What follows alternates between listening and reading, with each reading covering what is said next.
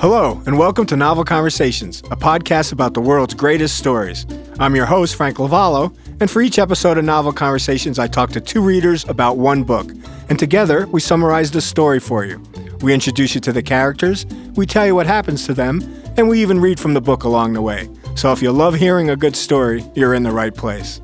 This episode's conversation is about the novel The Invisible Man by H.G. Wells. And I'm joined by our Novel Conversations readers, Elizabeth Flood and Katie Smith. Elizabeth, Katie, hello, welcome. Glad to be Hi. here. Glad to have you both here. Before we get started, I want to give a quick summary of The Invisible Man by H.G. Wells. The Invisible Man is a science fiction novel originally serialized in Pearson's Weekly in 1897 and published as a novel in that same year. The invisible man of the title is Griffin, Jack Griffin, a scientist who has devoted himself to research into optics and who invents a way to change a body's refractive index to that of air so it neither absorbs nor reflects light. He carries out this procedure on himself and renders himself invisible, but fails in his attempt to reverse it. A practitioner of random and irresponsible violence, Griffin, the Invisible Man, has become an iconic character in horror fiction. Also, while its predecessors, The Time Machine and The Island of Dr. Moreau, were written using first person narratives, Wells adopts a third person objective point of view in The Invisible Man. The novel is considered an influential example of the science fiction genre and helped establish Wells as the father of science fiction. Katie, Elizabeth, as we begin our conversation, we probably should tell our listeners the novel really starts in the middle of the story. That's true. There's no usual scenes of test tubes and bubbling liquids. And no endless sleepless nights poring over Latin and Greek texts. Right, no aha moment from The Invisible Man. Well, how does it start? Well, The Invisible Man begins with the main character, Griffin, arrives at the local inn owned by Mr. and Mrs. Hall in the English village of Epping, West Sussex, during a snowstorm. The stranger wears a long sleeved, thick coat with gloves, and his face is hidden entirely in bandages, except for a prosthetic nose, and he wears a wide brimmed hat. And to match his eccentric appearance, Griffin has an unusual personality. He is excessively reclusive, irascible, unfriendly, and introverted. He immediately demands to be left alone and spends most of his time in his rooms working with a set of chemicals and laboratory equipment. The only time he comes out is at night. He quickly is identified by the town as the stranger. And this personality is not something that sits well with the locals who, living in a small town, are used to knowing and getting along with everyone. Now, Elizabeth, you mentioned something about laboratory equipment? While Griffin is staying at the inn, hundreds of strange glass bottles and tubes arrive. Many local townspeople believe this to be very odd. He becomes the talk of the village, with many theorizing his origins. And it's one of the first thing that arouses the curiosity, the ire of the locals. He's bossy, he's rude, obnoxious about receiving and securing his equipment. And he makes immediate demands about sending a carriage for his equipment. Uh, despite being told repeatedly that he needs to wait until the morning. And when the equipment does arrive? Well, everyone in the village knows he has received hundreds of test tubes and various other lab equipment. And the curiosity grows. And grows. More than once, he causes accidents with his experiments. And Mrs. Hall, who, along with her husband, owns the inn, demands that Griffin pay for the damage to their inn. When Mrs. Hall addresses this, the stranger angrily demands that the cost of the damage be put on his bill. And we're told that shortly after this encounter, a mysterious burglary occurs in the village. Clearly, Griffin is running out of money and is trying to find a way to pay for his board and his lodging. When his landlady again demands that he pay his bill and quit the premises, he reveals his invisibility to her in a fit of anger. An attempt to apprehend the stranger by Officer Jaffers, the village constable in Epping, is thwarted when he undresses to take advantage of his invisibility. He fights off his would be captors and flees to the South Downs. All right, with that start and quick introduction, let's take a break here. And when we come back, we'll continue our conversation about the stranger, the invisible man, now that he's revealed his invisibility to the village. You're listening to Novel Conversations. We'll be right back.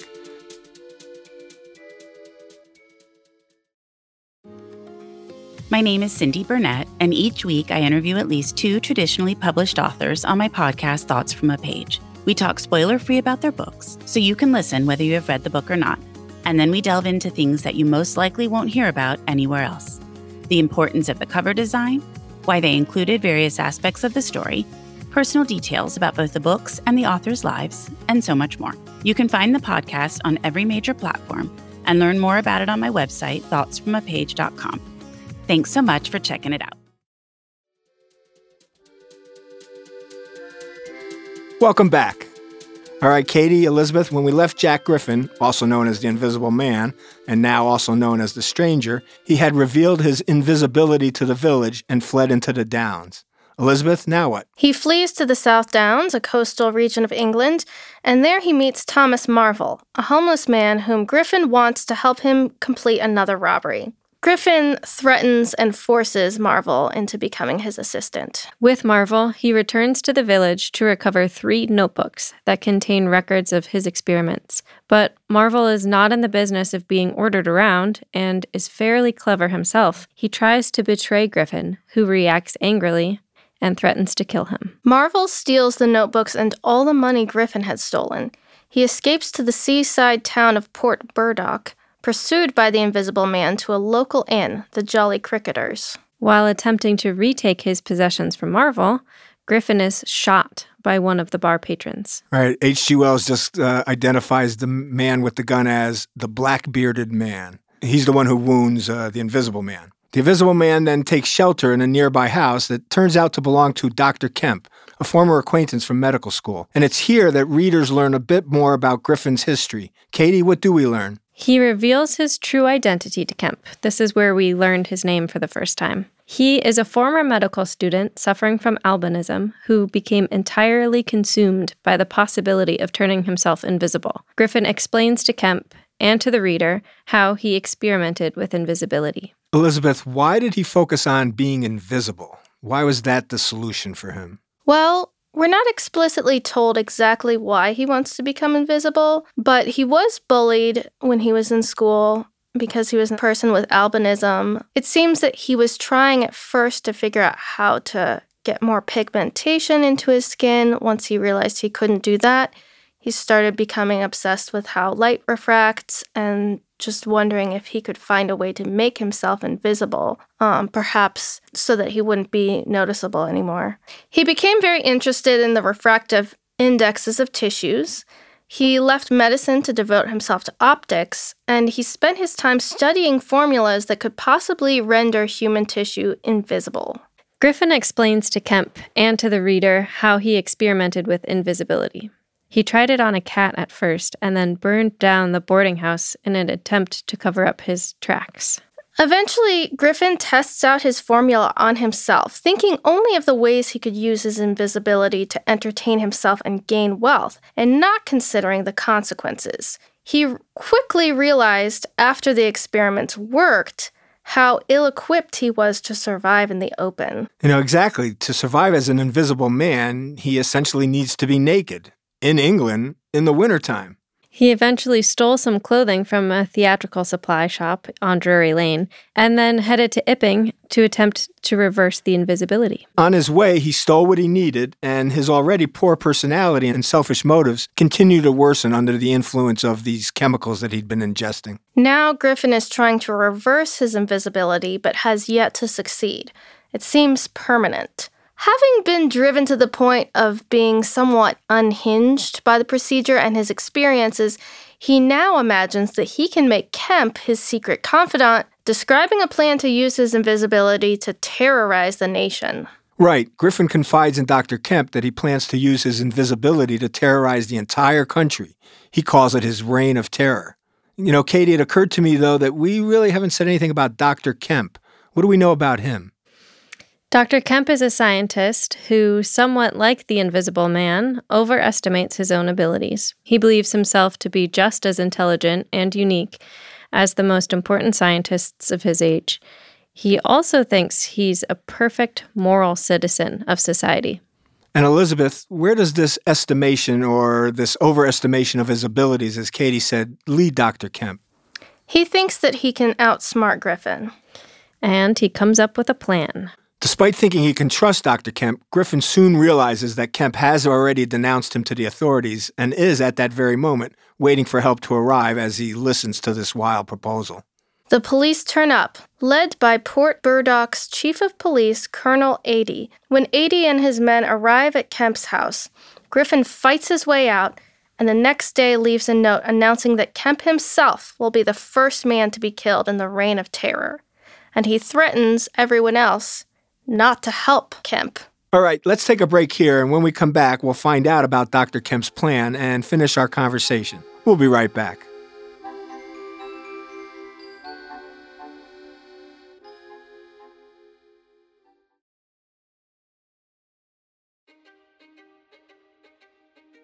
History is complicated.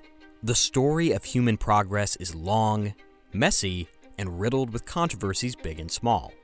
On Conflicted, we dive headfirst into history's most infamous events and contentious figures. We try and untangle the good from the bad, the fact from the fiction, and the monsters from the misunderstood. Was Genghis Khan a murderous butcher or a civic pioneer? Did the Allied powers go too far in firebombing the German city of Dresden at the twilight of World War II? And how did the Marquis de Sade acquire such a sinister reputation? And was any of it true? These are just a few of the tough questions we wrestle with and investigate on Conflicted.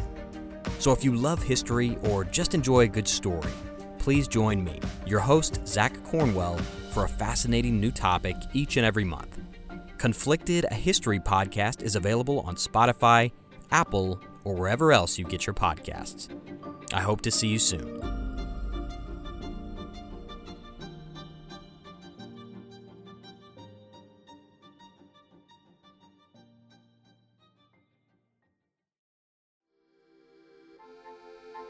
And welcome back. I'm Frank Lavallo, and you're listening to Novel Conversations. All right, Katie, Elizabeth, when we left, the authorities and the mob were closing in on the Invisible Man, but he escaped and threatened a reign of terror, with Dr. Kemp as his first victim. But Katie, you said Dr. Kemp had a plan. Yes. Kemp, the cool headed character, tries to organize a plan to use himself as bait to trap the Invisible Man, but a note that he sends is stolen from his servant by Griffin. And while on his quest to find Kemp, the invisible Griffin arms himself with an iron bar and kills an elderly man. And I want to point out at this point, he's beyond irascible. he's just evil. um, so apparently, he had been carrying this this iron bar around, and this old man saw this iron bar floating around and was kind of following him because he was wondering what was going on and Kemp just killed him. And you didn't like that? No. He's certainly not the hero of the story. He also, it said he just like threw a child out of the way and the kid like broke their ankle. Oh, yeah. And he also shoots the chief of police, Adie, and breaks into Dr. Kemp's house. He tries to kill Kemp by strangling him. Adie's constables fend him off, and Kemp bolts from the town, where the local citizenry come to his aid. The mob successfully corners Griffin. He is seized and savagely beaten by the enraged mob. His last words are a desperate cry for mercy. But despite Griffin's murderous actions, Kemp urges the mob to stand away and tries to save the life of his assailant, though unsuccessfully. And as he dies, the invisible man's battered body gradually becomes visible. The line in the novel is pitiable in the stillness of death. A local policeman shouts to have someone cover Griffin's face with a sheet now that we can see it. But the story doesn't really end there, does it, Elizabeth? No, there is an epilogue. An epilogue? It's revealed that the homeless man, Thomas Marvel, had stolen Griffin's notes, and he is trying to recreate his experiments, but with no success. Marvel has secretly kept Griffin's notes and, with the help of the stolen money, has now become a successful business owner, running the Invisible Man Inn. But that's not all he's doing, is it? When not running the inn, Marvel sits in his office trying to decipher the notes in the hopes of one day recreating Griffin's work. Because several pages were accidentally washed clean during Griffin's chase of Marvel, and the remaining notes are coded in Greek and Latin. And since Marvel has no comprehension of even the basic mathematical symbols he sees in the notes, he is completely incapable of understanding them. But he perseveres, and that's essentially how our novel ends with Thomas Marvel trying to recreate the invisibility formulas of Jack Griffin, the Invisible Man. All right, Elizabeth, Katie, let's take a final break and then head into our last segment where I'd like to ask the two of you to share a moment or a character or a quote from the book that we really haven't had a chance to talk about yet. We'll be right back.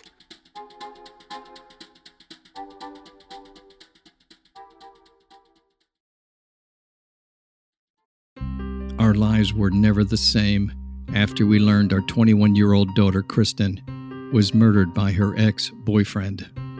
It's a parent's worst nightmare. How much did we really know about domestic violence back then? Clearly not enough. Now we know plenty.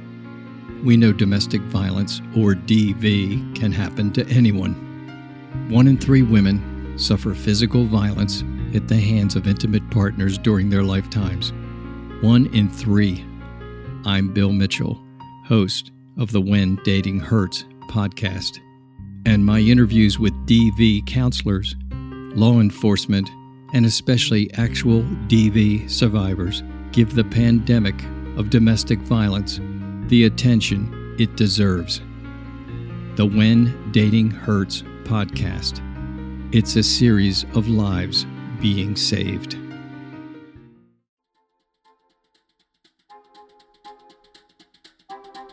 Welcome back. You're listening to Novel Conversations. Elizabeth, Katie, before our break, we ended our story, and now I'd like to ask the two of you to share a moment or a character or a quote that we haven't had a chance to talk about yet. Katie, do you have something for us? Yes. I wanted to mention how, as we are hearing the story from Griffin of how he figured out how to turn himself invisible and why he wanted to turn himself invisible, he mentions over and over again there was just so much I could do if I were invisible, which he doesn't ever mention what he actually wanted to do. Um, I think he just wanted to be unseen and have a reprieve from sticking out as much as he did. As an albino person. Mm-hmm. All right, uh, Elizabeth, do you have something? I do. I think one of the more comical moments was um, when Mr. Marvel is carrying around the Invisible Man's books and etc. He meets this mariner and the mariner is telling him all about the invisible man and all about the articles in the paper. And Mr. Marvel is pretending like he had never heard of it because he knows the invisible man could be around anywhere. He doesn't know where he is, and he doesn't want to get in trouble with him. But eventually, he starts to gather his courage after this mariner has been talking to him all about this story. He eventually gathers his courage and he says, Well, you know what? Actually, I do know a thing or two about the invisible man. Just as he's saying that, he feels the invisible man. Maybe he touches him or he p- pinches him or something. And then right away he has to say, "Oh, yeah, it's it's all a hoax. It's all a hoax. That's That's right. what I know. It's a hoax." The mariner gets so angry at him because he said, "Why did you let me talk to you about this for 10 minutes without telling me that you knew it was a hoax?" That was a good scene. What I'd like to talk about is, you know, I'm, as as readers, we're all big fans of writers, and and there's a moment where uh, the Invisible Man is explaining to Doctor Kemp how it was during those first moments when he realized he was invisible, and he talks about having to run down a set of stairs, and how because he was invisible, he couldn't see his feet on the stairs, so his motions were very jerky and very careful. He was afraid of falling. In fact, he does trip once on the steps because he can't see himself going down the stairs. And it occurred to me that as the writer, H.G. Wells must have had to think about what would it be like to be invisible? How would I react? What would the problems be for a man who can't see what he's doing? And I just found that a fascinating moment into the mind of the writer of, of this novel. And uh, I, I just enjoyed that moment because it showed me H.G. Wells as a writer had really given some thought to his character. He really put himself into that situation. I really think he did. I think he he absolutely imagines himself as an invisible man. I'm talking about H.G. Wells, and then comes up with some of his plot uh, his plot devices. Katie, do you have something else you want to share? I do. So, as I was reading this book, I was also reading about philosophical anthropology and how to be a human being is to be a social creature, and that the way that we show that we're rational is by interacting with each other. And I thought that our character, Jack Griffin, is really reflecting that idea. And if he makes himself invisible, what left does he have of himself? And is that what's causing him to be so irascible throughout the whole situation? And I think we can say insane instead of irascible at this point. Yeah, Uh, yeah. He clearly Mhm. went insane, uh, whether it was because of the drugs he took or because of the experiences that he went through.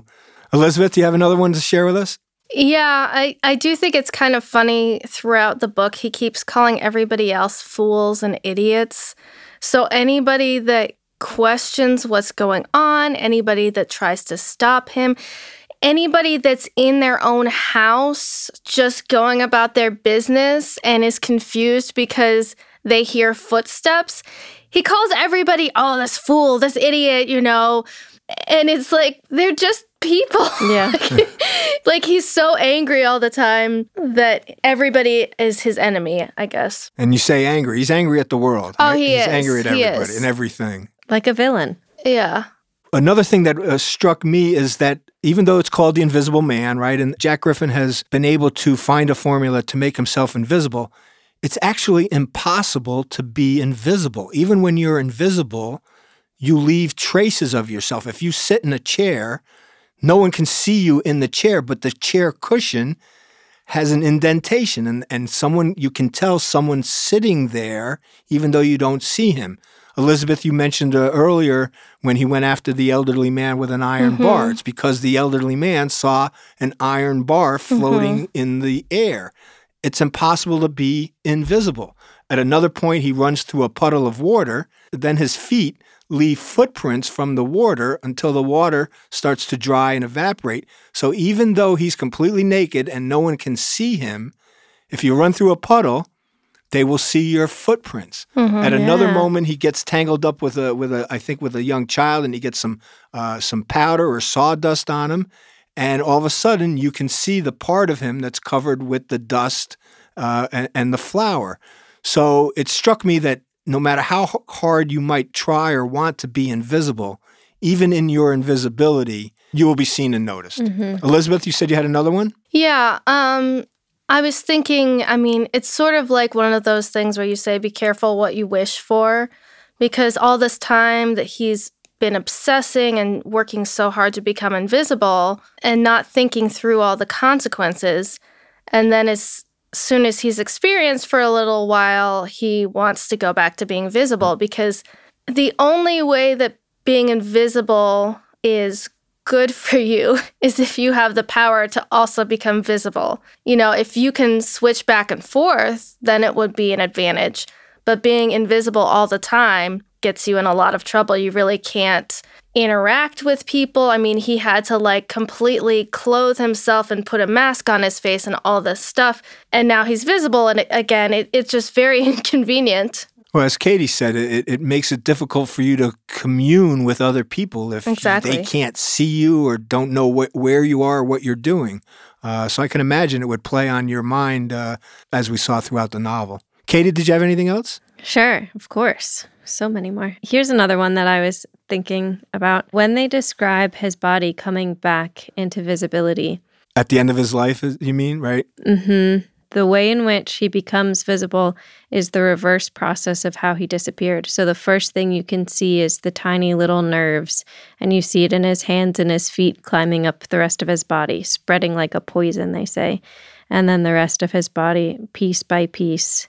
Um, first the limbs, then the bones, then the flesh and the skin, all becoming opaque. That's a great moment. Uh, I'm glad you reminded us of it. And again, I think it plays to what I had said earlier that H.G. Wells had to think about this. Not only did he have to think about how would I act or what would I be able to do when I was invisible, but then if we're going to bring the man back to visibility, how would that occur? And H.G. Wells had to think about it, and as you said, started from the from the smallest to the largest. And again, I, I'm just fascinated by the thought that Yeah. H.G. Wells, as the writer, put into into this novella. Really, a short 150 page work, a fantastic uh, example of the writer's art. All right, guys, great lines, great moments. I think with those moments, uh, we'll end our conversation here about The Invisible Man by H.G. Wells. I want to thank both of you for coming in and having this conversation with me today. Thank you. Thanks for having us, Frank. I'm Frank Lavallo, and you've been listening to Novel Conversations.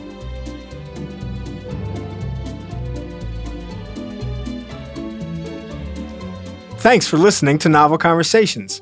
If you're enjoying the show, please give us a five star review wherever you listen to podcasts. You can find us on Instagram at Novel Conversations.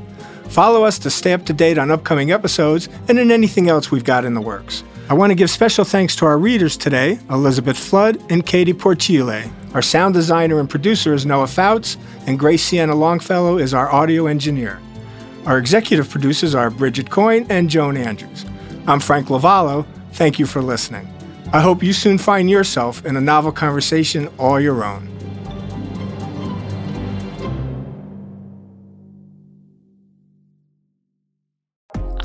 Allison Holland, host of the Kennedy Dynasty podcast. Equipped with a microphone and a long term fascination of the Kennedy family, I am joined by an incredible cast of experts, friends, and guests to take you on a fun, relaxed, yet informative journey through history and pop culture. From book references to fashion to philanthropy to our modern expectations of the presidency itself, you'll see that there is so much more to Kennedy than just JFK or conspiracy theories. Join me for the Kennedy Dynasty podcast. This podcast was produced with the support of the Ohio Motion Picture Tax Credit and in partnership with the Ohio Development Services Agency.